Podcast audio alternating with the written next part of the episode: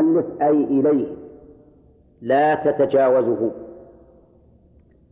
والمستقر موضع القرار كما قال الله تعالى ولكم في الأرض مستقر ومتاع إلى حين وقد جعل الأرض قرارا فالمستقر موضع القرار. وقال تعالى وما من دابة في الأرض إلا على الله رزقها ويعلم مستقرها ومستودعها فما هذا القرار الذي تجري الشمس إليه؟ هل هو قرار زمني أو قرار مكاني أو هما جميعا؟ ثبت في الحديث الصحيح عن أبي ذر رضي الله عنه أنه كان مع النبي صلى الله عليه وسلم في المسجد حين غربت الشمس فقال أتدري أين تذهب؟ قال أبو ذر الله ورسوله أعلم. قال فإنها تذهب وتسجد تحت العرش وتستأذن فذلك مستقرها. ثم قرأ والشمس تجري لمستقر لها ذلك تقدير العزيز العليم. وهذا الحديث يدل على أن مستقرها مكاني ولا زماني مكاني لأنها تسجد تحت العرش. وهذا السجود لا نعلم كيفيته لأن الشمس ليست كالبشر حتى يقاس سجودها بسجود البشر. بل هي مخلوق أعظم ولا ندري كيف تسجد فإذا لا يرد علينا السؤال هل هي تسجد وهي سائرة أو تقف وكيف يصح أن نقول إنها تسجد وتستأذن وهي لا تزال مستمرة في الأفق. كل هذه الأسئلة والإيرادات يجيب عليها إن شاء الله عند ذكر الفوائد. وقيل إن المستقر مستقر زمني. وذلك عند تكويرها يوم القيامة. يعني عند منتهى سيرها يوم القيامة. يعني تجري إلى يوم القيامة الذي هو موضع قرارها الزمن. وقيل إن المراد بالمستقر منتهى تنقلها في البروج الشمالية واليمنية. فلها حد تنتهي إليه من الشمال لا تتجاوزه ولا حد تنتهي إليه من الجنوب لا تتجاوزه. وبناء على هذا يكون المستقر زمانيا ومكانيا لأن غاية منت... غاية سيرها في الشمال يكون به ابتداء فصل الشتاء. وغاية سيرها في الجنوب آه نعم. لأن غاية سيرها في الشمال يكون به ابتداء فصل الصيف القيض. وغاية سير سيرها في الجنوب ابتداء فصل الشتاء. فهذا قرار أو مستقر زماني ومكاني. فالشمس هذه الشمس العظيمة التي لا يعلم قدرها إلا الذي خلقها سبحانه وتعالى بما فيها من المصالح العظيمة تجري لمستقر لها. كل شيء له غاية وكل شيء له منتهى. إلى من؟ إلى الله عز وجل. قال ذلك أي جريها تقدير العزيز في ملكه العليم بخلقه. ذلك أي جريانها لمستقرها. تقدير العزيز العليم وأضاف التقدير هنا إلى هذا الاسم الكريم العزيز لأن هذه الشمس العظيمة تحتاج إلى قوة وسلطان قاهر فلهذا أتى باسم العزيز لأن العزيز يتناول أو يشمل ثلاثة معاني أولا العزيز في قدره والعزيز في قهره والعزيز في امتناعه. أما في قدره فمعناه أن الله ذو شأن عظيم لا يماثله أحد. وأما في قهره فمعناه أن الله له الغلبة والسلطان المطلق. أين يقول الشاعر الجاهلي؟ أين المفر؟ والإله الطالب والأشرم المغلوب ليس الغالب. وأما في امتناعه فالمعنى أنه ممتنع عن كل نقص وعيب. أما العليم فمعناه ذو العلم الكامل الشامل. فعلم الله تعالى كامل لم يسبق بجهل ولا يلحقه نسيان. وشامل لكل صغير وكبير. قال الله تعالى وعنده مفاتح الغيب لا يعلمها إلا هو ويعلم ما في البر والبحر وما تسقط من ورقة إلا يعلمها ولا حبة في ظلمات الأرض ولا رطب ولا يابس إلا في كتاب مبين. وما كتب في كتاب مبين إلا بعد أن كان معلوما عند الله عز وجل. إذ المجهول لا يكتب. فهذا يدل على سعة علم الله عز وجل وأنه محيط بكل شيء جملة وتفصيلا إذن فالعليم معناه ذو العلم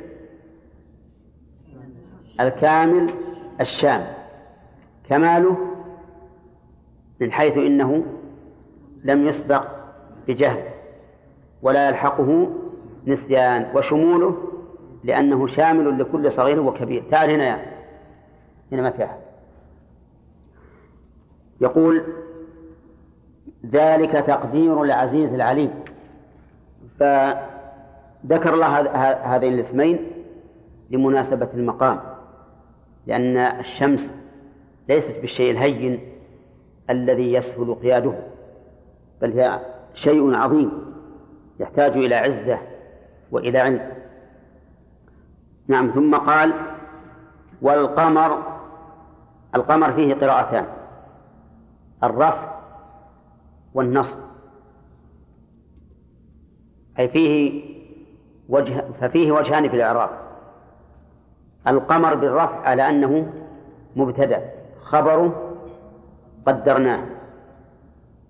والقمر بالنصب على أنه مفعول لفعل محذوف يفسره المذكور. فيكون من باب من باب الاشتغال. وهنا يتساوى الرفع والنصب. في الرجحان لأن الجملة التي قبله الشمس تجري جملة اسمية خبرها فعل خبرها فعل. فلهذا جاز في القمر الوجهان. والمعروف أنه يترجح الرفع إذا عطف المشغول عنه على جملة اسمية. ويترجح النصب إذا عطف على جملة فعلية. قال والقمر بالرفع والنصب وهو منصوب بفعل يفسره ما بعده. يعني يفسره المذكور. والتقدير على هذا وقدرنا القمر منازل. ولا حاجة تقول كما يقول بعض الناس التقدير وقدرنا القمر قدرناه. ليش؟ إذ لا يجمع بين المفسر والمفسر. فإذا أردت أن تقدر فقل التقدير وقدرنا القمر إيش؟ منازل. نعم. فإذا قلت لماذا لم يقل عز وجل وقدرنا القمر منازل؟ قلنا لأنه إذا أتى بالجملة الاسمية التي خبرها فعل صار كأنه أسند هذا إليه مرتين. أسند الفعل اللي هو التقدير إلى القمر مرتين. مرة بذكره اسما ظاهرا ومرة بذكره اسما مضمرا قدرناه. قال الله تعالى والقمر قدرناه من حيث سيره منازل. تقدير الله عز وجل القمر منازل لأنه بهذا التقدير يمكن أن يأتي على هذا الوجه الذي نشاهده يتغير كل ليلة عن الأخرى. ولولا هذا التقدير لولا هذا التقدير ما تغير. لكنه مقدر منازل ثمانية ثمانية وعشرين منزلا على حسب النجوم المعروفة عند العرب. كل, كل ليلة ينزل منزلة. كل ليلة ينزل منزلة. ويبقى ليلة واحدة إن كان تسعة وعشرين أو ليلتان إن كان ثلاثين. تسمى هاتان الليلتان ليالي الاستسرار يعني الاختفاء. يختفي فيها القمر. إما في أول الشهر التالي وإما في آخر الشهر السابق. يقول عز وجل والقمر قدرناه منازل ثمانية وعشرين منزلا في ثمان وعشرين ليلة من كل شهر ويستتر ليلتين إن كان الشهر ثلاثين ثلاثين يوما وليلة إن كان تسعة وعشرين يوما. ومن أراد التفصيل العلم في هذا فليقرأ ما كتبه أهل العلم في ذلك ولا سيما في في عصرنا هذا فإنهم اطلعوا على أشياء عجيبة في هذا التقدير. القمر قدره الله منازل كل يوم منزلة. إذا هو يختلف كل ليلة عن إيش؟ عن الأخرى. ولهذا يبدو صغيرا ثم يكبر ثم يعود يصغر بحسب قربه من الشمس. كلما قرب من الشمس ضعف نوره لأن نور القمر مستمد من نور الشمس. هو نفسه ليس به إضاءة. جرم مظلم كما قال الله تعالى وجعلنا الليل والنهار آيتين فمحونا آية الليل وجعلنا آية النهار مبصرة. فهو جرم مظلم لا يستفيد نورا إلا بغيره. فإذا قابل الشمس حصل فيه النور. كلما أبعد عنها كثرت المقابلة لأن السير كروي. السير كروي. فكلما قرب ضعفت المقابلة فإذا ارتفع زادت المقابلة. ولهذا يمتلئ نورا في فيما إذا كان في المشرق والشمس في المغرب لتمام المقابلة حينئذ لأنه يكون هكذا التقابل بينهما فيمتلئ نورا. وما هو وما هو الجزء المنير منه؟ الجزء المنير منه هو الذي يلي الشمس. والذي يلي الشمس. ولهذا تجد في أيام الشتاء إذا كان لأن الشمس خلفه تكون فتحة قوسه نحو المشرق. في أيام الصيف تكون فتحة قوسه نحو الجنوب لأن الشمس تكون عنه شمالا وهو يكون عنها جنوبا فتجده فتحته نحو نحو الجنوب وفي الشتاء حيث يستدبرها ويكون وراءها تجده تجد فتحتها تكون نحو المشرق. ولهذا يغلط بعض الناس الذي يظن أن اتجاه فتحة القمر يعني فتحة قوسه دائما إلى الشرق أو إلى الجنوب. هذا ليس بصواب. وإذا أردت أن تعرف هذا فتدبره. طيب. يقول قدرناه منازل حتى عاد في آخر منازله في رأي العين كالعرجون القديم أي كعود الشماريخ. إذا عتق فإنه يدق يرق ويتقوس ويصفر. حتى عاد القمر بعد تقرير هذه المنازل كالعرجون القديم. العرجون يسمى في اللغة العامية عندنا عرجود. بالدال العرجود. هذا العرجود هو أصل الشماريخ الذي في طلع النخل وهو إذا يبس يتقوس ويصفر. فشبه الله عز وجل القمر في رؤية العين بهذا العرجون القديم أي أنه يبدو دقيقا أصفر متقوسا. وهذا من باب التشبيه البليغ ولا غير البليغ؟ ها؟ غير بليغ. ليش؟ لأنه ذكر أداة التشبيه ذكرت أداة التشبيه. التشبيه البليغ هو الذي يحذف فيه أداة التشبيه ووجه الشبه.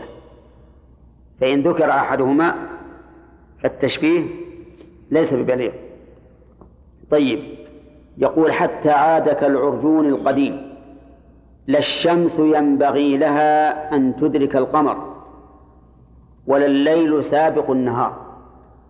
لما ذكر الله عز وجل أن الشمس تجري لمستقر لها وأن هذا أمر مقدر من قبل العزيز العليم وأن الله تعالى قدر القمر منازل ينزلها منزلة منزلة حتى يعود. بعد امتلائه نورا فيصير كالعرجون القديم. بين أن هذا النظام لا يمكن أن يتصادم. لا يمكن أن يتصادم أبدا. لأنه مقدر من عند من؟ من عند الله عز وجل العزيز العليم. منازل لا يتجاوزها ولا يتعداها. قال الشمس ينبغي لها أن تدرك القمر. ينبغي بمعنى يمكن. والمؤلف يقول يصح ويسهل يسهل ويصح. لكن الأولى أن نقول بمعنى يمكن. يعني لا يمكن للشمس أن تدرك القمر. وقد مر علينا أنه إذا جاءت كلمة لا ينبغي أو ما ينبغي في القرآن فهي بمعنى الممتنع غاية الامتناع. كقوله تعالى وما ينبغي للرحمن أن يتخذ ولدا. يعني مستحيلا يعني أن ذلك مستحيل. وقال النبي عليه الصلاة والسلام إن الله لا ينام ولا ينبغي له أن ينام أي أن ذلك مستحيل. طيب إذا ينبغي من جنسها للشمس ينبغي لها أصلها الشمس لا ينبغي لها. لكن قدم النفي ليكون المنفي هو الجملة الاسمية برأسها كلها. قال الشمس ينبغي لها أن تدرك القمر. يعني لا يمكن أن تدرك القمر فتجتمع معه في الليل. مثلا إذا غابت لا يمكن أن تخرج في زمن الليل. فإذا قدرنا أنها تغيب الساعة الثانية عشرة وتخرج الساعة الثانية عشر بين طلوعها و... بين غروبها وطلوعها اثنتا عشرة ساعة. لا يمكن أن تطلع في الساعة الثامنة. فيكون بين طلوع غروبها وطلوعها ثمان ساعات. لأن هذا خلاف التقدير.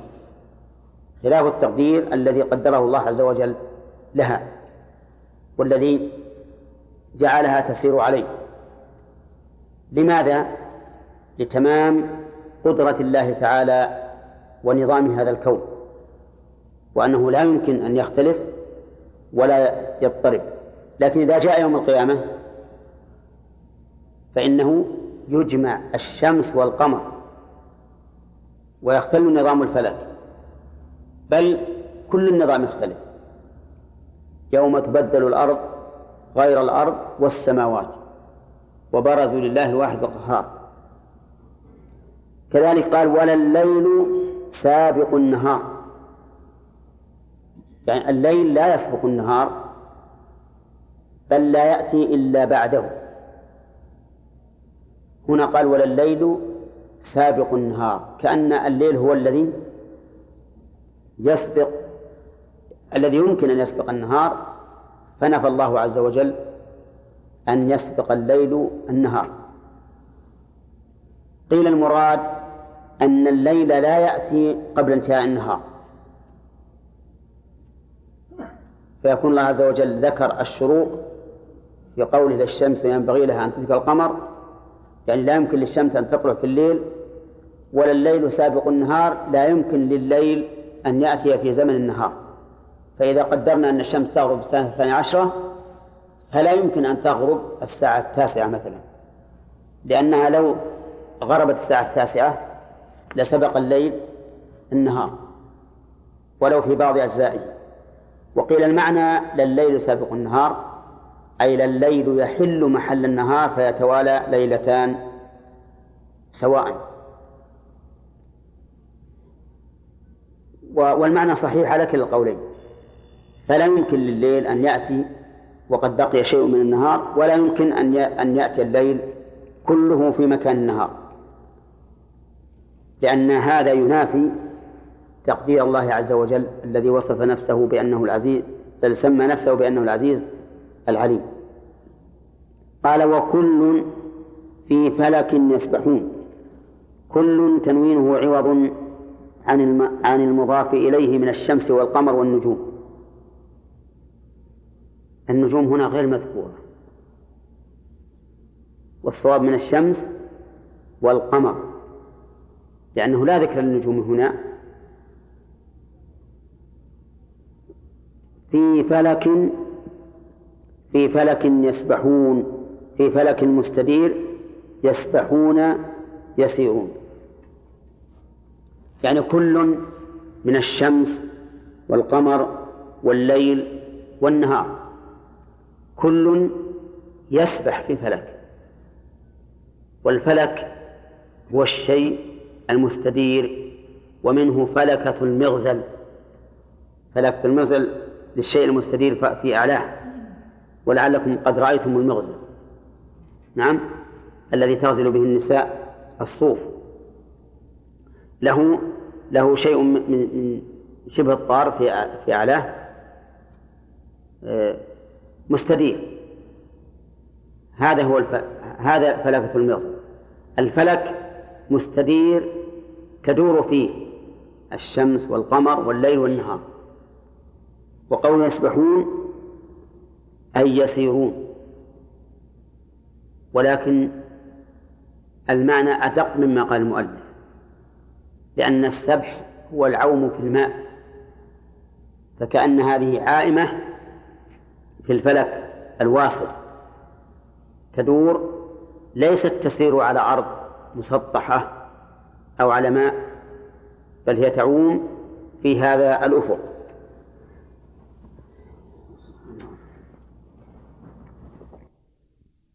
الآية الكريمة. هذه الآية العظيمة في الليل حيث يسلخه الله تعالى يسلخ منه النهار.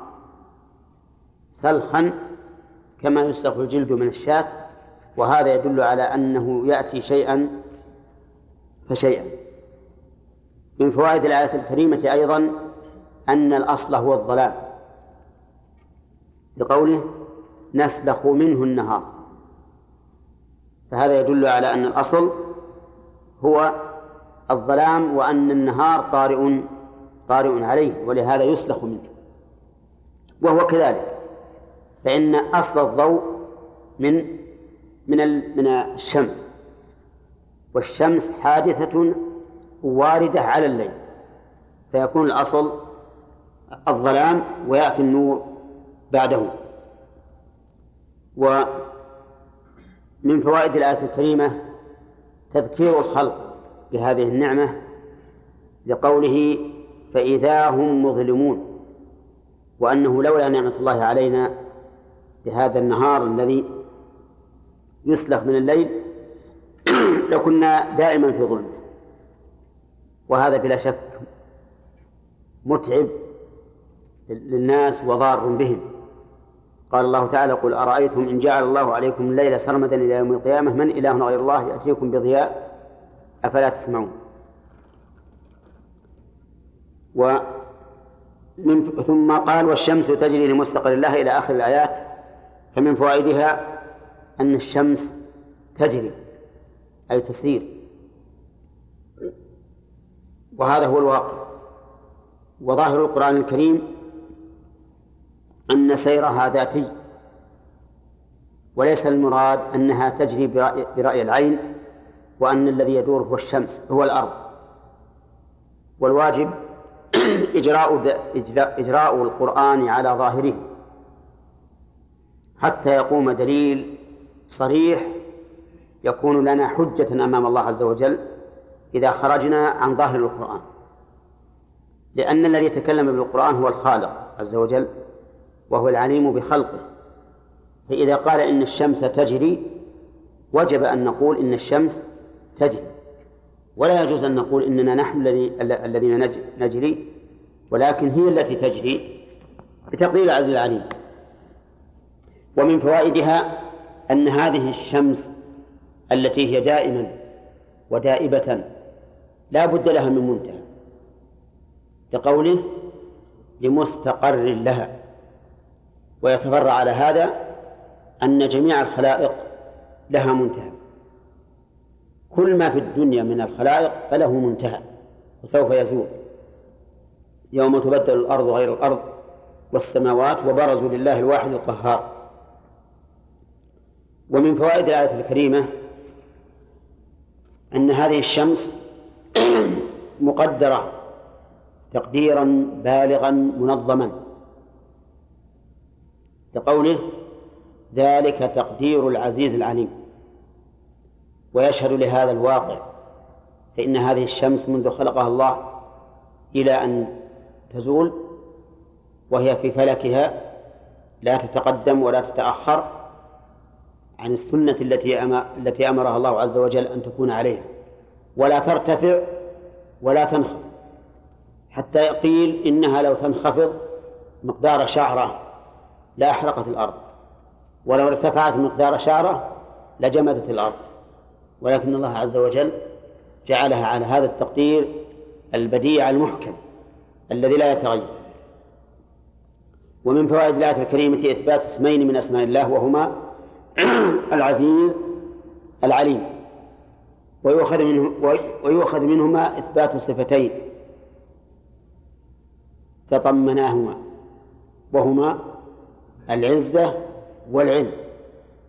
ويؤخذ منهما أيضا إثبات الأثر أو الحكم وهو أنه غالب غالب لكل أحد وعليم بكل شيء. ومن فوائد الآية في قوله تعالى والقمر قدرناه منازل من فوائدها أيضا أن هذا القمر آية من آيات الله عز وجل حيث هو موضوع في فلكه ومع ذلك له منازل. ينزلها كل ليلة ليس مطلقا ولكنه مقدر بمنازل ينزلها كل ليلة والحكمة من هذه المنازل هي أن يعرف الناس عدد السنين والحساب. كما قال الله تعالى هو الذي جعل الشمس ضياء والقمر نورا وقدره منازل لماذا؟ لتعلموا عدد السنين والحساب. حتى إن العالمين بمنازل القمر يعرفون الليلة من الشهر وإن كانوا لم يحسبوا من أول الأمر. بناء على معرفة المنازل لأن هذه المنازل لا تتغير وحلول القمر فيها أيضا لا يتغير. فهي منظمة من عند الله عز وجل ومن فوائد الآية الكريمة إثبات القياس لقوله حتى عاد كالعرجون القديم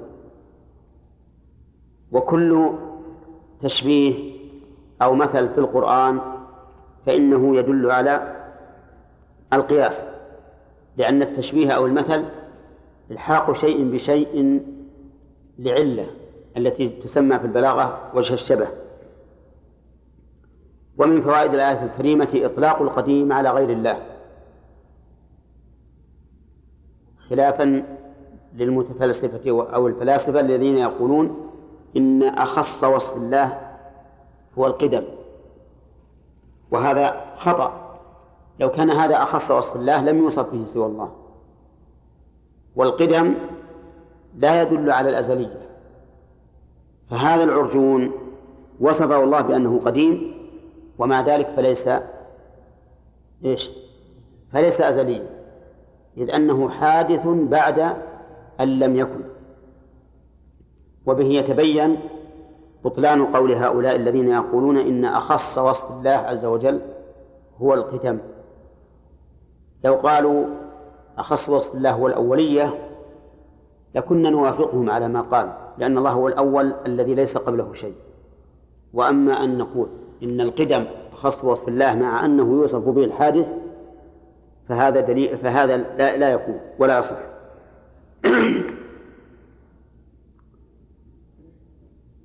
ثم قال لا الشمس ينبغي لها أن تدرك القمر ولا الليل سابق النهار إلى آخره. في أيضا الآيات التي قبلها فيه دليل على قدرة الله من حيث نور القمر حيث يبتدئ ضعيفا ثم يزداد في القوة ثم يرجع إلى الضعف. فإن هذا من قدرة الله عز وجل. إذ لو شاء لجعله تاما ممتلئا دائما أو ناقصا دائما. وفيه أيضا من الفوائد الإشارة إلى حال الإنسان.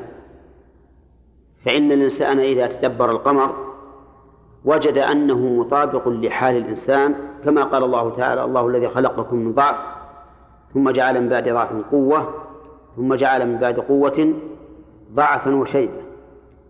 فحال الإنسان مساوية تماما لحال القمر فالقمر يبدو ضعيفا ثم يزداد في القوة حتى إذا تكامل في القوة أخذ في النقص وهكذا الإنسان بالنسبة لحياته. قال الله تعالى لا الشمس ينبغي لها أن تدرك القمر ولا الليل سابق النهار. في هذه الآية دليل على أن سنة الله عز وجل لا تتغير. هذا هو الأصل. كما قال الله تعالى ولن تجد لسنة الله تبديلا ولن تجد لسنة الله تحويلا. فسنة الله سبحانه وتعالى لا تتغير في الكون. ولكن هل هي سنة لازمة بحيث يمتنع على الله أن يغيرها؟ الجواب لا. ولكن الله تعالى أخبرنا بأن هذه السنة لا تتغير إلا كنها تتغير بتغييره. ولهذا حبست الشمس ليوشع بن نون كما جاء في الأحاديث الصحيحة. ولهذا أيضا إذا كان قرب الساعة إذا كان قرب الساعة فإنها تخرج من أين؟ من مغربها. ولهذا انشق القمر في عهد النبي صلى الله عليه وسلم وصار فرقتين. فهذه السنن الكونية لا تتبدل ولا تتغير لكن الله قادر على أن يبدلها أو يغيرها ويكون هذا لسبب. ومن فوائد الآية الكريمة أن الشمس لا يمكن أن تخرج ليلا. لا يمكن. بحسب السنة الإلهية. أما بحسب قدرة الله فإنه إيش؟ يمكن أن تخرج ليلا. يمكن أن تخرج ليلا. لأن الله يقول كن فيكون. ومن فوائد الآية الكريمة أيضا أن الليل لا يسبق النهار فلا يدخل عليه ولا يتقدمه بحيث تتوالى ليلتان جميعا. ولا الليل سابق النهار. هذا هو ما يظهر لنا من هذه الآية الكريمة. وقد يكون لها معنى غير غير ما نفهمه من ظاهرها. ولهذا ربما يكون الذين يدرسون في علم الفلك يتبين لهم من هذا التعبير أكثر مما تبين لنا.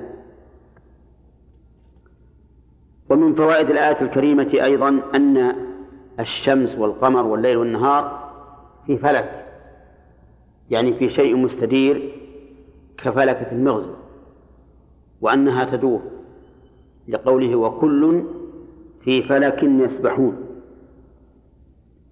ومن فوائدها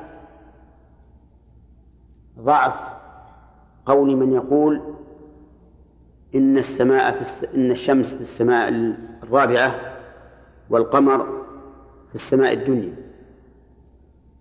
ويجعلون الكواكب والشمس والقمر كواكب معينة في كل سماء كوكب. على هذا الترتيب من الأعلى إلى الأدنى. زحل شرى مريخه من شمسه فتزاهرت بعطارد الأقمار. هذه سبعة يقول كل واحد في سماء. زحل هو أعلاها السماء السابعة على كلام السابقين من علماء الفلك. شرى يعني المشتري في السماء السادسة. مريخة المريخ في السماء الخامسة. من شمسه الشمس في السماء الرابعة. فتزاهرت الزهرة في السماء الثالثة بعطارد في السماء الثانية. الأقمار القمر في السماء الدنيا. فهذا البيت فيه ترتيب هذه الكواكب. زحل شرى مريخه من شمسه فتزاهرت بعطارد الأقمار. من كتاب الله ولا من سنة رسول الله صلى الله عليه وسلم. ونحن إنما نعرف أن هذه الكواكب بعضها فوق بعض بالكسوف. فإذا كان الشمس القمر يكسف الشمس عرفنا أنه تحتها. كما نعرف أن الغيم تحت الشمس لأنه يحجبها. وإذا كسف القمر شيئا من النجوم عرفنا أنه هي القمر تحتها ولهذا القمر يكشف كل النجوم والشمس ولا يكسفه شيء منها. ما يكسبه إلا الأرض لأن الأرض تحته فتحجب نور الشمس عنه وحينئذ ينكسر. وقد شاهدت أنا وغيري أن القمر يكشف بعض النجوم. تجري يسير حولها ثم يغطيها. وهذا يدل على أن القمر نازل عن عن منزلة أو عن علو هذه الكواكب. ومن فوائد الآية الكريمة الرد على قول من يقول إن الشمس ثابتة وأنها لا تذوب. والعجب أنهم يقولون إنها ثابتة وأن وأن القمر يدور على الأرض. وهذا غلط لأن الله سبحانه وتعالى جعل الحكم واحدا قال كل في فلك يسبحون فإذا فسرنا السبح بالدوران وأثبتنا ذلك للقمر فلنثبته أيضا للشمس. ثم قال الله تعالى عندي فيه كلمة ما, ما شرحناها من تفسير المؤلف. قال يسيرون نزلوا منزلة العقلاء. نزلوا. من؟ الشمس والقمر والليل والنهار. منزلة العقلاء وذلك بأن أتي بالواو التي هي للعقلاء. الواو ضمير الجمع لا تأتي إلا للعقلاء. غير العقلاء يؤتى لهم بنون النسوة بنون النسوة. فغير العقلاء إذا أردنا أن نضيف إليهم شيئا على سبيل الجمع نأتي بنون النسوة. والعقلاء نأتي بالواو أو بالميم. فتقول مثلا تقول الإبل ركبهن أربابهن ولا تقول الإبل ركبهم أربابهم. لأن الميم للعاقل. وتقول الإبل قدمنا أو الإبل شربنا. ولا تقول شربوا لأن الواو للعاقل. هنا يسبحون أتى بالواو التي للعاقل. يقول إنها نزلت منزلة العاقل. نزلت منزلة العاقل لإضافة السبح والجريان إليها والجريان إنما يكون من ذي الإرادة والعقل. ثم قال تعالى وآية لهم أنا حملنا ذريتهم وفي رواية وفي قراءة ذرياتهم أي آباءهم الأصول. في الفلك أي سفينة نوح المشحون المملوء. وخلقنا لهم من مثله أي مثل ذلك أي مثل فلك نوح وهو ما وهو ما عملوه على شكله من السفن الصغار والكبار بتعليم الله عز وجل. ما يركبون. آية لهم أي للناس جميعا. على أي شيء؟ يقول المؤلف على قدرتنا ونحن نسلم بذلك. لكن فيه أيضا آية على شيء آخر وهو رحمة الله عز وجل بالخلق ونعمه عليه. فآية لنا دالة على قدرة الله ورحمته وفضله علينا هذا الفلك الذي سخره الله عز وجل. يجري في البحر يحمل الأرزاق من جهة إلى جهة ويحمل الناس ويحمل المواشي ويحمل كل ما فيه مصلحتنا فهذا من الآيات الدالة على قدرة الرب عز وجل وعلى رحمته. وقوله أنا حملنا ذريتهم هذه الجملة في توين مصدر هي المبتدأ. يعني وآية لهم حملنا ذريتهم. ذريتهم وذرياتهم قال المؤلف أي آباءهم الأصول. فجعل المراد بالذرية هنا الأصول يعني الآباء. مع أن المعروف في اللغة العربية أن الذرية هم الفروض وليسوا الآباء. كما قال الله تعالى ولقد أرسلنا نوح وإبراهيم وجعلنا في ذريتهما النبوة والكتاب. والمؤلف ومن ذهب مذهبه في تفسير الآية يقول إن الذرية لفظ مشترك بين الأصول والفروع لأنها مأخوذة من ذرع والذرع كائن للأصول والفروع. ثم يقولون أيضا إن سياق الآية يدل على ذلك. آية لهم إن حملنا ذريتهم في الفلك مشحون ذريتهم الصغار الموجودون أو الموجودون معهم إذا حملوا فسيحمل فسيحملون معهم هم. وإن كان مراد بالذرية من يأتي فيما بعد, فيما بعد فكيف يكون ذلك آية وهي غير مشهودة لهم؟ إذا يتعين أن يكون مراد بالذرية الأصول لأن الصغار المشهودين حملهم حمل لآبائهم لأن الغالب أنهم لا يحملون إلا مع آبائهم. والصغار غير المشهودين الذين يأتون فيما بعد لا يكونون آية لمن؟ إيش؟ لمن لم يشاهدها. فتعين أن يكون المراد بالذرية الآباء.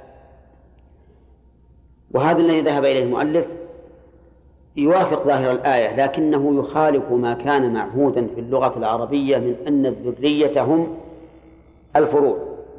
ولهذا ذهب بعض العلماء إلى أن المراد بالضمير هنا الجنس.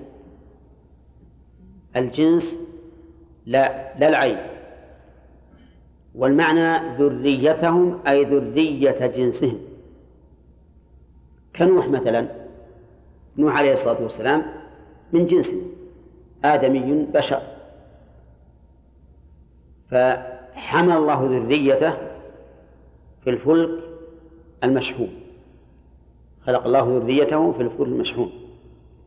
قالوا وهذا لا يمتنع في اللغة العربية.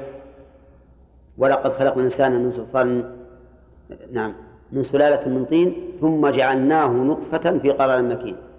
جعلناه أي جنس الإنسان وليس عينه. لأن الذي جعل نطفة هل هو آدم الذي خلق من السلالة؟ أو غيره؟ غيره بلا شك. إذا فالضمير عاد إلى آدم باعتبار الجنس. فليعد الضمير في قول ذريتهم إلى إلى الموجودين باعتبار إيش؟ نعم باعتبار الجنس. فمن فمن هو الجنس؟ قالوا هو هو نوح. نوح لأنه بشر آدم وذريته هي المحمولة. فيكون معنى أن خلقنا ذريتهم أي ذرية جنسهم وهو ها وهو نوح عليه الصلاة والسلام. حملت ذريته في الفلك مشحون وخلق لهم من مثله ما يركبون. وهذا قريب جدا ولا يخالف ظاهر الآية. ولا يخالف ظاهر الآية ويشير إلى هذا إلى إلى أن هذه السفينة جعلت آية لمن لمن بعد نوح يعتبرون بها ويصنعون منها. قوله تعالى في سورة القمر ولقد تركناها آية فهل من مدكر؟ فيه رأي ثالث إن شاء الله نتكلم عليه غدا نعم. نعم؟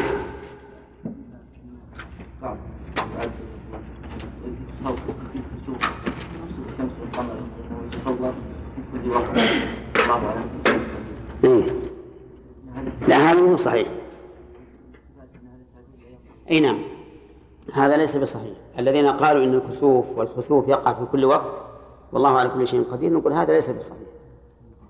لأن الله تعالى اجرى العادة أن لا كسوف للشمس إلا في ليالي الاستسراء في آخر الشهر وأن لا خسوف إلا في ليالي الإبداع.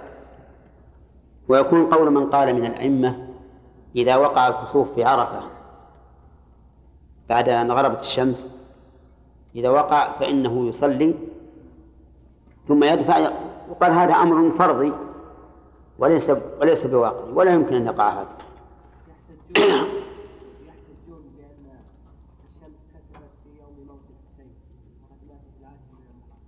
الحسين ما هو صحيح هذا ما هو صحيح إما أن الكسوف غير صحيح أو التاريخ غير صحيح. ويحتجون أيضا بأنها بأنها كسفت يوم مات إبراهيم هذا صحيح. كسفت يوم مات إبراهيم. هم يقولون إبراهيم مات في عاشر ربيع الأول. وهذا غير صحيح أيضا. والصحيح أنها كسفت الشمس 29 شوال. في 29 شوال. وعلى هذا فلا إشكال في الموضوع. هنا. هذا غير ممكن. لأن هذا سنة مضطردة ما يمكن تختلف إلا أن تكون آية. إذا كانت آية لا بأس. مثل انشقاق القمر. ولهذا نحن نقر بأن القمر قد انشق حقيقة. خلافا لبعض المعاصرين أيضا الذين أنكروا انشقاق القمر. وقالوا إن القمر من الأفلاك السماوية ولا يمكن أن تتغير أبدا. وأن المراد بانشقاق القمر ظهور رسالة النبي صلى الله عليه وسلم. بمعنى اتضاح القمر أي نور الرسالة. ويستدلون أيضا بأن هذه هذه الحادثة لو لو كانت حقيقة لكانت مشهورة عالميا في التاريخ. لأن ما يبقى أمر هين أن ينشق القمر ولا يعلم الناس به إلا أهل مكة أو من حولهم.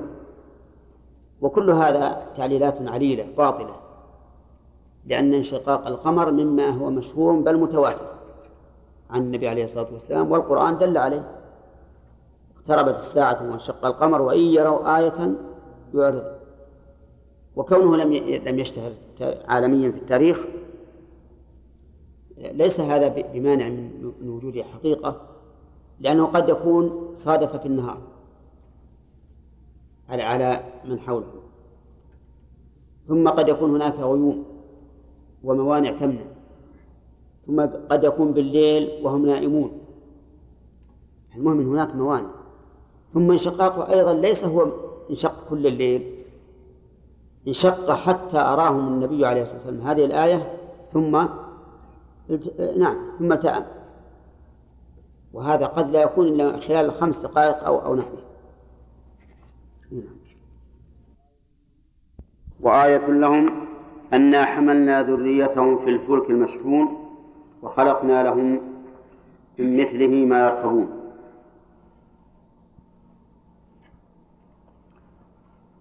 قوله تعالى وآية لهم أنا حملنا أين المبتدأ في هذه الآية؟ خالد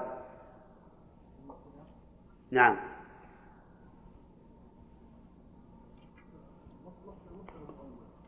المصدر المؤول ما التقدير؟ ها؟ للفروع فإن نقول المراد بالذرية هنا ذرية نوح وأضيفت إلى هؤلاء باعتبار الجنس يعني حملنا الذرية من جنسهم في الفلك المشحون. وذكرنا لهذا نظير نظيرا وهو قوله تعالى ولقد خلقنا الإنسان من سلالة من طين ثم جعلناه نطفة. ما هو جعلنا الإنسان الذي خلق من السلالة؟ لأن الإنسان الذي خلق من السلالة هو آدم. ولا يمكن يكون في نطفة في قرار مكين. وإنما الذي يكون نطفة في قرار مكين ما كان من من جنس. طيب. فهذا القول هو الذي تطمئن إليه النفس ولا ولا يأبه السياق. قوله تعالى في الفلك المشحون. هذا مثل الدرس الآن. في الفلك أي سفينة نوح. فأل هنا للعهد الذهني لأنه لم يسبق لها ذكر وليست للاستغراق. لأن المراد بها فلك واحد. فتكون أل هنا للعهد. إيش؟ الذهني يعني في الفلك المعهود في أذهانكم وهو الذي قال الله تعالى لنوح أن اصنع الفلك بأعيننا. والفلك كما مر علينا يطلق على الجمع ويطلق على المفرد. فمن إطلاقه على المفرد كهذه الآية. وعلى الجمع مثل قوله تعالى حتى إذا كنتم في الفلك وجرينا بهم بريح طيبة. جرينا أي الفلك. وهذا الضمير ضمير جمع. ولا يعود على المفرد. ولهذا قال بعض الفقهاء رحمهم الله إن الأحدب الذي حدبته كالركوع ينوي الركوع. قال وهذا كفلك في العربية. لا يدرى هل هو جمع ولا مفرد إلا إلا بالنية. فالأحدب المقوس الظهر كيف يركع؟ بالنية ينوي الركوع لأنه ما زال راكعا أحدب نعم. وآية لهم أنا حملنا ذريتهم في الفلك أي سفينة نوح المشحون أي المملوء. مملوء بمن؟ مملوء بأناس من البشر الذين آمنوا مع نوح وما آمن معه إلا قليل. مملوء ببقية الحيوانات لأن الله قال أن فيها من كل زوجين اثنين. وقوله وخلقنا لهم من مثله أي مثل فلك نوح فلك نوح وهو ما عملوه على شكله من السفن الصغار والكبار. يذكرهم الله عز وجل أولا بحمل آبائهم السابقين اللي هم ذرية نوح وثانيا بأن الله تعالى خلق لهم من مثل هذه الفلك ما يركبون. كما قال تعالى ولقد تركناها آية فهل من مدكر فالناس تعلموا كيف يصنعون السفن وصاروا يصنعون مثل هذه السفينة. ولعل قوله تعالى في سورة القمر وحملناه على ذات ألواح ودسر فيها الإشارة إلى مواد هذا هذه السفينة أو هذا الفلك لأجل أن يتعلم الناس. لأنه لم يقل حملناه على فلك بل قال على ذات ألواح ودسر كأنه يقول إن هذا الفلك مصنوع من الألواح والمسامير حتى يتعلم الناس مواد هذا الفلك. ثم ثم قال عز وجل وخلقنا لهم من مثله ما يركبون من مثله. المراد بالمثل هنا الجنس. وليس المراد المماثلة من كل وجه وذلك لأن المماثلة من كل وجه قد تكون متعذرة. لكن يكفي الجنس أما النوع فيختلف باختلاف الأعصار فلكل عصر نوع سفنه. وما زالت تترقى السفن في البحار إلى أو وصلت إلى ما وصلت إليه في عهدنا الحاضر. قال المؤلف رحمه الله تعالى بتعليم الله تعالى. بتعليم الله تعالى إشارة إلى سؤال مقدر. كأنه قال كيف قال الله تعالى وخلقنا لهم من مثله وهذه السفن مصنوعة بأيدي البشر وليست بخلق الله كخلق البعير التي تركب والفرس وشبهها. فأجاب المؤلف بأن الله تعالى أضاف خلقها إليه لأنها كانت بتعليمه. في هذه الآية من الفوائد أولا بيان ما في إنقاذ البشرية من الغرق. في زمان نوح فإنه لولا أن الله أبقى هؤلاء لا زالت البشرية من الأرض. لكن الله تعالى أبقى نوحا ومن معه ومع هذا فلم يبقى من نسل الذين معه أحد. وإنما الذين بقوا هم نسل نوح فقط. كما قال تعالى وجعلنا ذريته هم الباقين. أما غيرهم فلم يبق منهم أحد. ولهذا يسمى نوحا أبا البشر الثاني. ثانيا من فوائد من فوائد هذه الآية بيان نعمة الله عز وجل بما أنعم على هؤلاء بتعليم السفن التي يركبونها في البحر. ولولا هذه السفن ما استطاع أحد أن يعبر من يابسة إلى أخرى بينهما ماء. ولكن الله أعلمهم بصناعة هذه حتى وصلوا إلى ما وصلوا إليه. ومن فوائد الآية الكريمة أن السفينة التي كان فيها نوح كانت مملوءة من البشر وغيرهم. كقوله المشحون. ومن فوائد الآية الكريمة أن المماثلة قد لا تقتضي المساواة من كل وجه. لقوله من مثله ولم يقل ولم وليست هذه وليست هذه السفن الموجودة والتي كانت في عهد نزول القرآن ليست كمثل سفينة نوح من كل وجه. ويدل على أن المماثلة قد لا تقتضي المساواة من كل وجه. قوله تعالى الله الذي خلق سبع سماوات ومن الأرض مثلهن. فإن المراد بالمماثلة هنا المماثلة في العدد فقط. وإلا فإن بين الأرض والسماء من الفروق العظيمة ما هو ظاهر. وفي قوله ما يركبون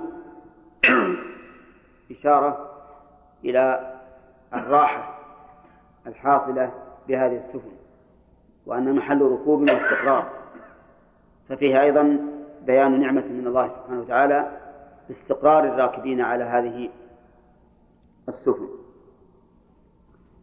ثم قال تعالى وإن نشأ نغرقهم فلا صريخ لهم ولا هم ينقذون إلا رحمة منا ومتاعا إلى حين. في الآية جملة شرطية. فعل الشرط فيها نشأ وجوابه نغرقه.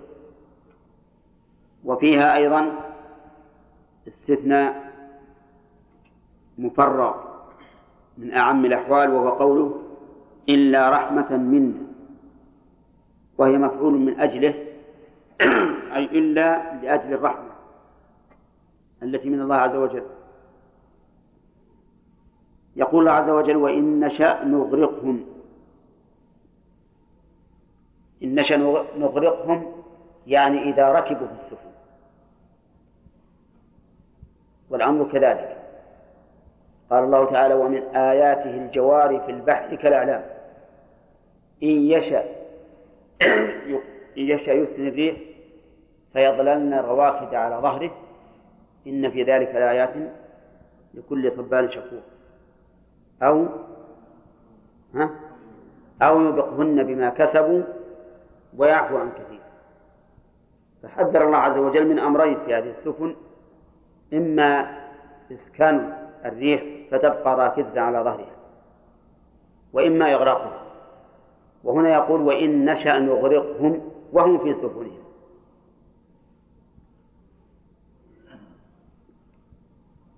فلا صريخ لهم الصريخ بمعنى المغيث. وسمي المغيث صريخا لأن العادة أن الإنسان إذا هاجمه أحد صرخ يستغيث. ومنه حديث غزوة بدر أن أبا سفيان بعث صارخا إلى أهل مكة يستغيثهم قال ولا هم ينقذون ينجون.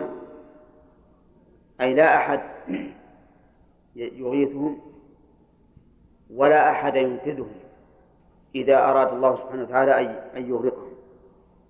إلا رحمة منا ومتاعا إلى حين. أي لا لا ينجيهم أحد إلا رحمة الله عز وجل. والاستثناء هنا قيل إنه منقطع. لأنه رحمك الله. لأن قوله ولا هم ينقذون إلا رحمة منا.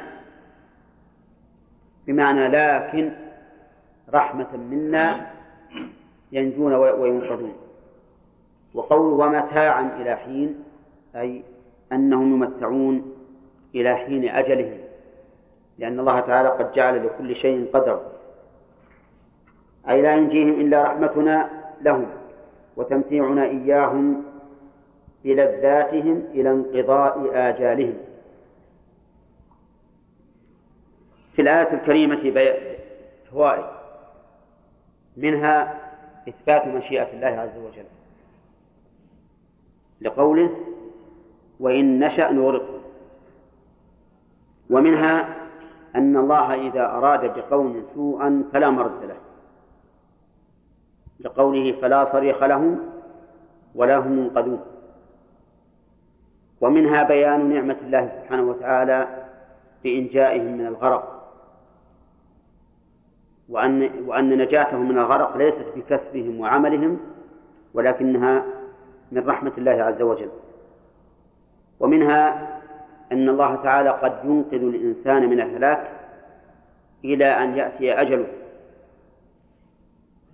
لقوله ومتاعا إلى حين. ومنها أن الخلود في هذه الدنيا متعذب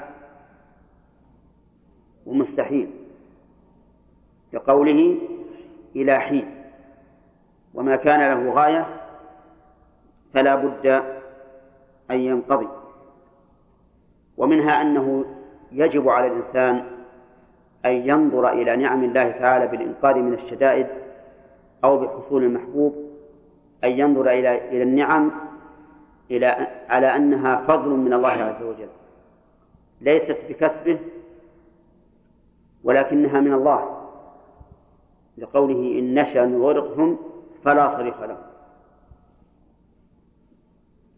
ثم قال تعالى وإذا قيل لهم اتقوا ما بين أيديكم من عذاب من عذاب إيش؟ هم الدنيا كذا. من عذاب هم الدنيا. ما بهم عندكم؟ وإذا قيل لهم اتقوا ما بين أيديكم من عذاب الدنيا لأن الهم ما هو العذاب. من عذاب الدنيا كغير كغيركم. وما خلفكم من عذاب الآخرة لعلكم ترحمون أعرضوا قوله إذا قيل لهم الجملة هذه شرطية فعل الشرط فيها قيل وجوابه محذوف قدره المؤلف بقوله أعرض. وهذا التقدير لا شك أنه التماس من المؤلف وإلا فقد يكون الأمر أوسع مما قال المؤلف. وحذف مثل هذا فيه من البلاغة أن أن الذهن يقدر كل ما كل ما يمكن أن يقدر أن يقدره مما يترتب على هذا القول.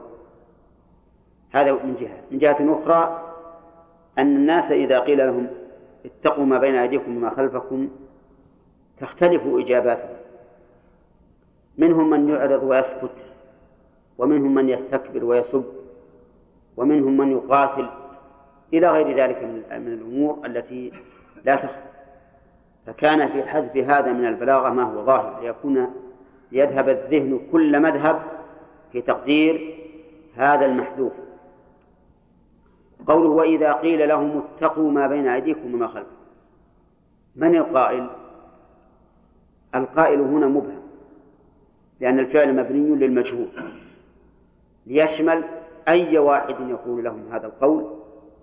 سواء كان من قول الله عز وجل في كتابه أو كان من قول الرسول عليه الصلاة والسلام في سنته أو كان من قول الدعاة بعد ذلك. فهؤلاء الكفار إذا قيل لهم اتقوا ما بين أيديكم وما خلفكم ما بين أيديكم من هم الدنيا من عذاب الدنيا. فإن الله سبحانه وتعالى قد يعذب الكافر في الدنيا كما عذب الأمم السابقة. وكما عذب هذه الأمة أيضا لكن عذاب هذه الأمة يكون بابتلاء بعضهم ببعض. ذلك ولو يشاء الله لانتصر منهم ولكن ليبلو بعضكم ببعض. يوم نبطش البطشة الكبرى إن منتقمون كانت هذه في غزوة بدر حين قتل صناديد قريش. فسماها الله تعالى بطشة كبرى. أما الأمم السابقة فعقوباتهم معروفة. فهنا اتقوا ما بين أيديكم من عذاب الدنيا العذاب المتنوع سواء كان بأيدي المؤمنين أو كان من فعل الله عز وجل كالقحط والزلازل والغرق وغير ذلك. وما خلفكم من أمر الآخرة. وعذاب الآخرة أشق وأشد وأبقى. وهنا قال ما خلفكم؟ قد يقول قائل لو كان الأمر بالعكس لكان أقرب إلى الصواب.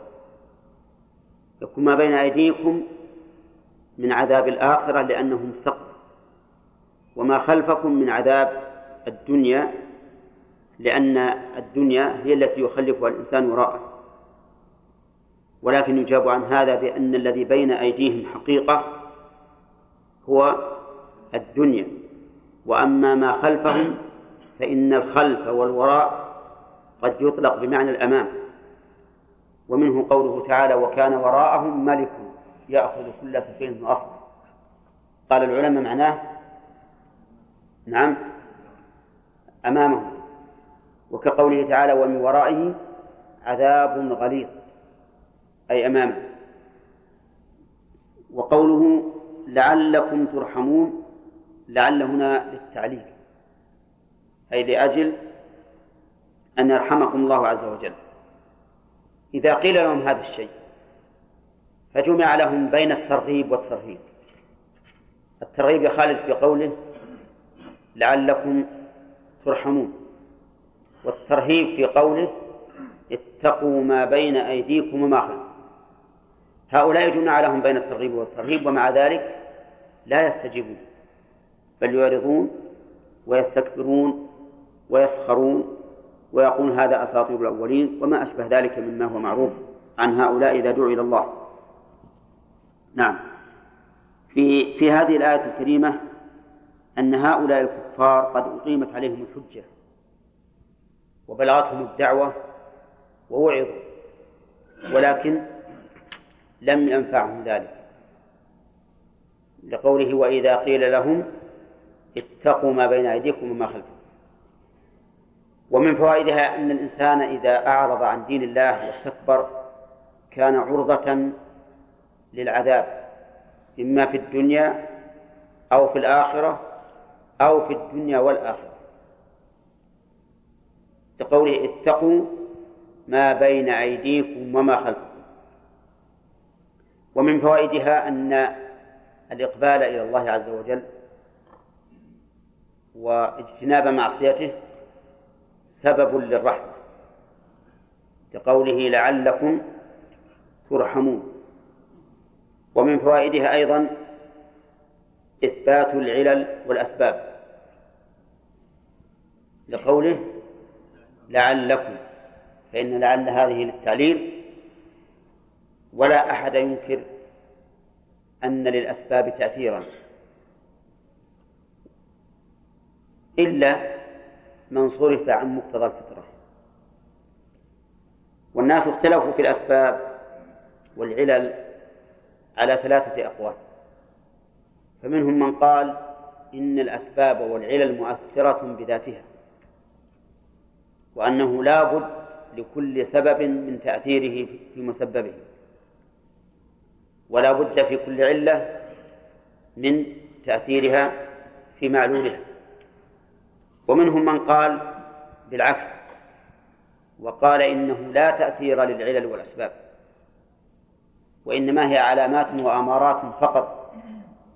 فإذا وجد المسبب أو المعلول لم يقولوا إن ذلك بسبب العلة لم يقولوا إن ذلك من أجل السبب أو العلة ولكن يقولون إن ذلك حصل عنده لا به. ولا ريب أن هؤلاء خالفوا المنقول والمعقول ولا أحد يوافقهم على ما ذهبوا إليه. والقول الثالث الوسط يقول إن للأسباب والعلل تأثيرا في معلولاتها ومسبباتها لكن بجعل الله ذلك فيها. فهي ليست مؤثرة بنفسها بل بما أودعه الله تعالى فيها من من الأمر الموجب للسبب أو للمعلوم. وهذا القول هو المتعين وهو الصواب بدليل أن الله تعالى قد يسلب هذه العلة أو هذا السبب قد يسلبه التأثير ولا يبقى له تأثير إطلاقا. وما قصة إبراهيم عليه الصلاة والسلام بغريبة حيث ألقي في نار تتأجج. فقال الله لهذه النار كوني بردا وسلاما على إبراهيم. فكانت بردا وسلاما مع أنها هي سبب للإحراق ولكنها صارت بردا وسلاما على إبراهيم. وهذا يدل على أن الأسباب والعلل إنما تؤثر بماذا؟ بإرادة الله عز وجل. وجعل هذا هذه العلة والسبب مؤثرا.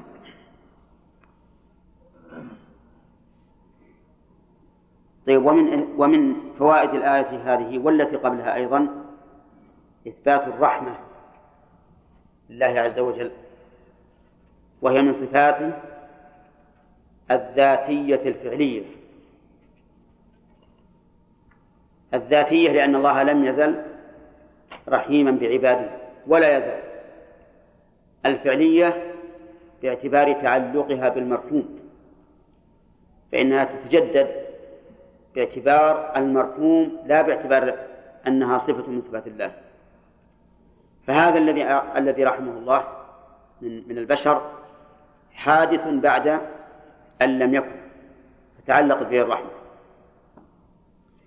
ولا يخفى عليكم ما ذهب إليه الأشاعرة من إنكارهم الرحمة على وجه الحقيقة وادعائهم أنه يراد بها ها الإحسان أو إرادة الإحسان.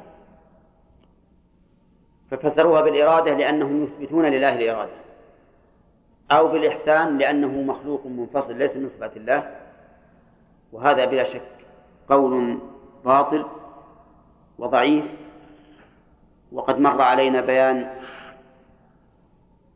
تعليلهم لإنكاره والرد عليه. قالوا إن الرحمة تقتضي إيش؟ رقة ولينا وضعفا. وهذا لا يليق بالله عز وجل.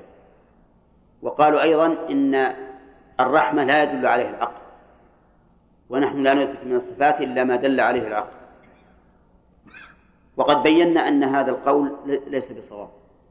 أولا أن الرحمة قد تقع من إنسان قوي وذي سلطان ويوصف بالرحمة حتى من البشر. وثانيا ادعاؤهم أن العقل لا يدل عليها باطل فإن العقل يدل عليها أكثر دلالة وأوضح دلالة من دلالة من دلالة التخصيص على الإرادة وقد مر علينا هذا كثيرا قال الله تعالى وهو أن ما يحتاج يعني ما يحتاج يسجل هذا بسيط رأي ثالث نذكره وهو أن المراد بما بين أيديهم المعاصي التي التي في مستقبلهم ويخشى أن يفعلوها وما خلفهم المعاصي الماضية. فيجعل المراد بما بين أيديهم وما خلفهم من الأعمال لا من عذاب الله. وسبق أن قلنا أن الآية إذا كانت تحتمل معاني المقولة فيها بدون تعارض فإنها تحمل على على الجميع. طيب. في الآية ما أظن أخذنا فوائد هذه الآية. ها؟ أعطينا الآية دي؟ إثبات الرحمة وإثبات الأسباب أخذنا كل ذا؟ طيب. قال الله تعالى ابتداء الدرس الجديد وما تأتيهم من آية قبل أن أبدأ بالدرس. رأيت الأخ ياسر أخذ من المناديل. أخذ منديل وحطه في مفاده.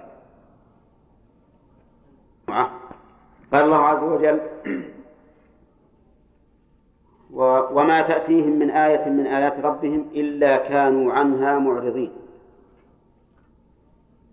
أيضا سبق لنا الكلام عن الآية هذه. طيب. قال الله تعالى وما تأتيهم من آية من آيات ربهم. الضمير هنا يعود على المكذبين للرسل. يقول عز وجل ما تأتيهم آية من آيات ربهم ومن هنا زائدة زائدة زائدة لفظا لكنها تزيد في المعنى.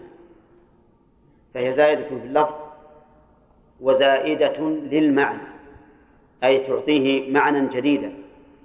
ما هو المعنى الجديد؟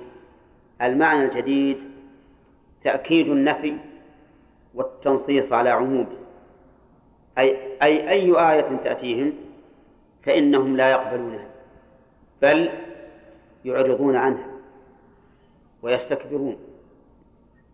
والآيات التي تأتي من الله عز وجل تنقسم إلى قسمين آيات كونية وآيات شرعية. فالآيات الشرعية ما جاءت به الرسل عليهم الصلاة والسلام والإعراض عنها يكون بالتكذيب والاستكبار. التكذيب بالأخبار والاستكبار عن الأحكام. وأما الآيات الكونية فالإعراض عنها أن لا يهتم الإنسان بها وأن لا تحرك منه ساكنا وأن لا يوجل منها قلبه وأن يقول كالذين رأوا العذاب ينزل من السماء وإن يروا كسفا من السماء ساقطا يقولوا سحاب مركوم أو كالذين يقولون إن الكسوف ليس أمرا مخيفا لأنه شيء طبيعي ولا ينبغي أن يخيف. نسأل الله. أو كالذين يرون الزلازل والغرق والدمار من من من الرياح العاتية وغيرها ثم يقول هذا أمر طبيعي لا يحرك له ساكنا. ولا ريب أن هذا يدل على قسوة القلوب وموتها. وإلا فإن الواجب على الإنسان أن يتعظ بهذه الآيات. فالإعراض عن الآيات الكونية معناه إيش؟ عدم المبالاة بها وعدم الاكتراث بها وأن لا تحرك من الإنسان ساكنا ولا ولا تهز له عاطفة. هذا الإعراض عن الآيات الكونية. فيقول الله عز وجل ما تأتيهم من آية من آيات ربهم إلا كانوا عنها معرضين. يعني إلا قابلوها بالإعراض. ولا. ولا يتأملونها ولا يفكرون فيها. فإذا جاءت الآيات الشرعية بخبر كذبوه على طول. وقالوا هذا كذب هذا سحر هذا شعر. وإذا جاءت الأحكام الشرعية استكبروا عنها ولم يذعنوا لها ولم ينقادوا لها بدون أن يتأملوا فيها وما فيها من المصالح وكذلك في الآيات الكونية لا يكترثون بها ولا يهتمون. إلا كانوا عنها معرضين. نعم. ففي الآية ففي هذه الآية دليل على أن الله عز وجل يذكر أو يبين لعباده من الآيات ما يؤمن على مثله البشر. وجه ذلك أنه لولا هذا لم يكن في الآيات فائدة. ومن فوائدها أن بني آدم قد يعفون عن الآيات فيعرضون عنها بدون نظر. والواجب على الإنسان أن ينظر أولا ثم يحكم ثانيا. ولهذا يقال الحكم على الشيء فرع عن تصور فأنت انظر أول بالآيات وشف هل هي آيات مقنعة موجبة للصلاح فلتكن صالحا بها. هل هي لا تنفع؟ فحينئذ تعذر تعرض آه، تعذر بالإعراض عنها. ومن فوائد هذه الآية بيان قسوة قلوب هؤلاء. فإنهم لم يقبلوا آية من الآيات. دليله وما تأتيهم من آيات من آية من آيات ربهم ومن فوائد الآية الكريمة إثبات الربوبية العامة لقوله من آيات ربهم فأثبت الله تعالى أنه رب هؤلاء وهو سبحانه وتعالى رب كل شيء. إنما أمرت أن أعبد رب هذه البلدة التي حرمها الذي حرمها وله كل شيء. كل شيء فالله ربه. حتى الكفار أي نعم حتى الكفار. لكن نقول أحيانا تكون الربوبية خاصة أي أنه يراد بها ربوبية خاصة فيها مزيد عناية واعتناء. مثل قوله تعالى رب موسى وهارون. فإن هذه الربوبية غير الربوبية العامة. ومن فوائد الآية الكريمة تقبيح حال هؤلاء والتحذير من فعلهم. بقوله إلا كانوا عنها معرضين مع أنها جاءت من من؟ من ربهم الذي هو مالكهم وخالقهم وأمره أمرهم إليه ومع ذلك يعرضون. قال الله تعالى وإذا قيل لهم أنفقوا مما رزقكم الله قال الذين كفروا للذين آمنوا أنطعم من لو يشاء الله أطعمه إن أنتم إلا في ضلال مبين. إذا قيل لهم قال المؤلف أي قال فقراء الصحابة أنفقوا علينا مما رزقكم الله من الأموال.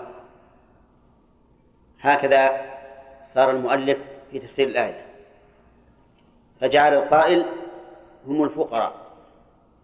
وعلى هذا وعلى هذا فتكون الآية في سؤال الفقراء من الأغنياء أن ينفقوا.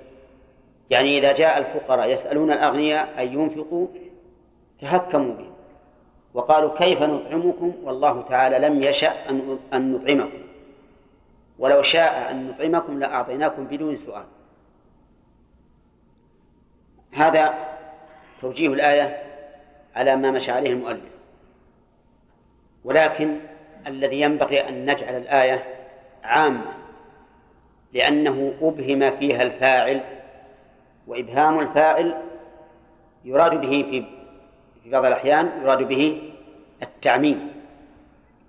فإذا قيل لهم أي إذا قال لهم أحد من الناس سواء كانوا الفقراء يسألونهم الإنفاق أو كانوا الأغنياء يحثونهم على الإنفاق لأن الأغنياء من الصحابة مثلا ينفقون فيحثون الأغنياء من الكفار على أن ينفقوا أيضا. فالصواب أن نبقي الآية على إبهامها ليكون أعم. وقوله إذا قيل لهم أنفقوا مما رزقكم الله الإنفاق بمعنى البذل والإعطاء. وقول مما رزقكم أي مما أعطاكم الله. وفي قولهم أنفقوا مما رزقكم الله دون قولهم أنفقوا من أموالكم. فيها تنبيه على أن هذا هذا الذي بين أيديكم ليس من كسبكم في الواقع ولكنه من رزق الله. فكان عليكم أن تنفقوا من هذا الذي رزقكم الله لأن الله يأمركم به. فالذي أمركم بالإنفاق هو الذي أعطاكم هذا المال. فكيف تنكرون فضله وتستكبروا عن أمره فلا تنفقوا؟ فلا تنفقوا. ففي قو... فهذا هو الفائدة في قوله مما رزقكم الله. الجواب قال الذين كفروا للذين آمنوا أنطعم من لو يشاء الله أطعمه. قول قال الذين كفروا للذين آمنوا. اللام هذه الأصح أنها على بابها وأن المراد بها الصلة. يعني قالوا قولا يصل للذين آمنوا.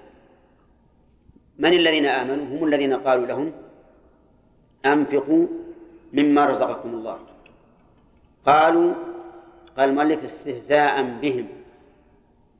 يحتمل ما ذكر المؤلف أنه استهزاء ويحتمل أنه من باب من باب الاحتجاج بالقدر عنادا وتحججا. يقولون أنطعم من لو يشاء الله أطعمه.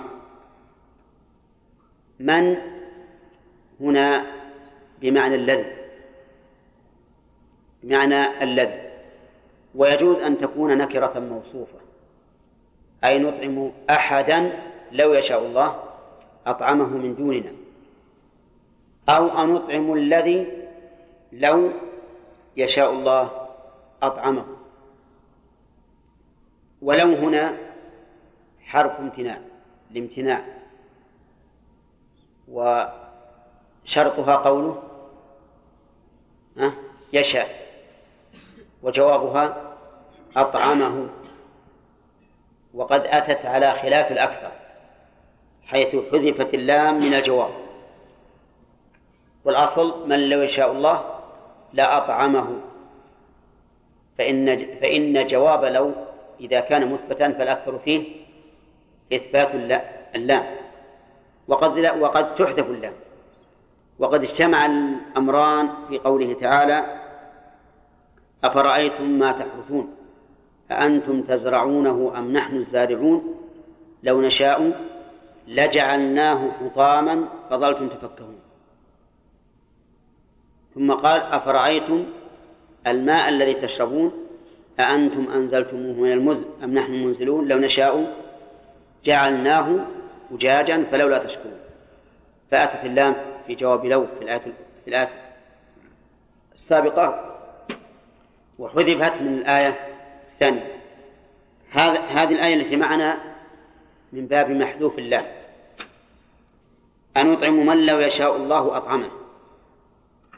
قلنا إنهم يقول قال المؤلف قال المؤلف إنهم يقولون ذلك استهزاء وتهكما يعني أن نطعم قوما لو شاء الله لأطعمهم؟ فإطعامهم لنا إلينا ولا إلى الله؟ إلى الله. ويحتمل أنه من باب إيش؟ الاحتجاج بالقدر فرارا من اللوم. يعني أن نطعم قوما لو يشاء الله أطعمهم فأطعمناهم فأطعمناهم ولكن الله تعالى لم يشاء أن نطعمهم فلا نطعمهم. هذا وجهين. الوجه الثالث يحتمل أنهم قالوا هذا اعتراضا على القدر. اعتراضا على القدر كما يقوله الاشتراكيون والشيوعيون. ليش إن الله يجعل هذا فقير ولا يعطيه فكأنهم يقولون في جوابهم هذا كأنهم في جوابهم هذا يعترضون على الله. يقول الذي يطعمهم من؟ الله. ما إحنا المسؤولين عنه. المسؤول عنهم الله وكان على الله أن يطعمهم لكن لم يشأ ذلك. فيكون هذا فيه نوع من الاعتراض على القدر. فهذه ثلاثة أوجه. الاستهزاء والثاني الاحتجاج بالقدر والثالث الاعتراض على القدر. ثم قالوا إن أنتم أي ما أنتم في قولكم لنا ذلك مع معتقدكم هذا إلا في ضلال مبين بين. يعني يعني هؤلاء الكفار الذين أمروا أن ينفقوا على الفقراء يقولون للذي أمرهم أنت تعتقد أن الله لو شاء لأطعمه فيقول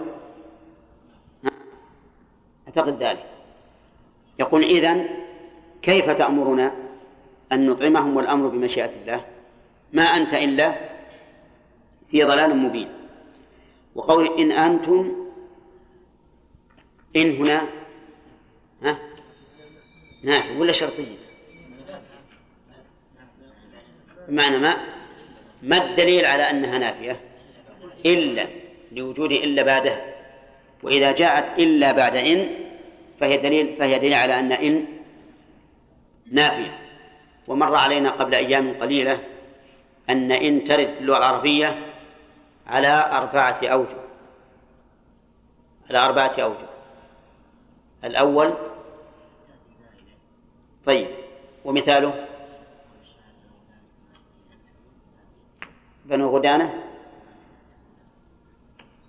ما إن أنتم ذهب ولا صريف ولكن أنتم الخزف. طيب. تأتي أيضا خالد؟ شرطية. مثاله؟ ولا تأتينا بشاهد من القرآن أو من السنة أو من كلام العرب؟ نعم. إن يكن غنيا أو فقيرا فالله أولى بهم. هذه إن شرطية. طيب ثالثا فوزي. وتأتي نافية مثاله؟ طيب. مخفف من الثقيل مثاله؟ قول الشاعر وإن مالك كانت كرام المعادن طيب. وقول المؤلف مبين قال أي بين فهي من أبان الناقص أو من أبان المتعدي أبان تأتي متعدية ولازمة فيقال أبان الشيء بمعنى أظهره ويقال أبان الصبح بمعنى ظهر. بمعنى ظهر. إذا مبين من الرباعي من أبان يبين فهو مبين. يحتمل أن تكون بمعنى بين على أنها من من من القاصر ولا من المتعدي؟ من القاصر. ويحتمل في غير هذا السياق أن تكون بمعنى أبان مثل القرآن المبين وقرآن مبين. ليس المعنى وقرآن بين بل وقرآن مبين للحق. نعم. قال الله تعالى ويقولون متى هذا الوعد؟ لا قبل. قال المؤلف والتصريح بكفرهم وللتصريح بكفرهم موقع عظيم. وين؟ وإذا قيل لهم أنفقوا ما رزقكم الله قال الذين كفروا ولم يقل قالوا قال الذين كفروا فله موقع عظيم. ما هذا الموقع العظيم؟ هذا الموقع العظيم أولا التصريح بكفر هؤلاء. التصريح بكفر هؤلاء. لو قال قالوا لقلنا لعلهم قالوا ذلك ليس عن ليس بسبب الكفر ولكن بسبب البخل هذه فائدة أن أن هذا الإظهار في مواضع الإضمار في هذه الآية للتصريح بكفره. الفائدة الثانية أن مثل هذه المقالة لا تصدر إلا من كافر فيكون الكفر عاما لكل من قال هذه المقالة. ف وقد مر علينا فيما سبق أن الإضمار في الإظهار في موضع الإضمار له ثلاث فوائد. الفائدة الأولى التصريح بالحكم على هؤلاء الذين يرجع إليهم الضمير. والثاني أن من قال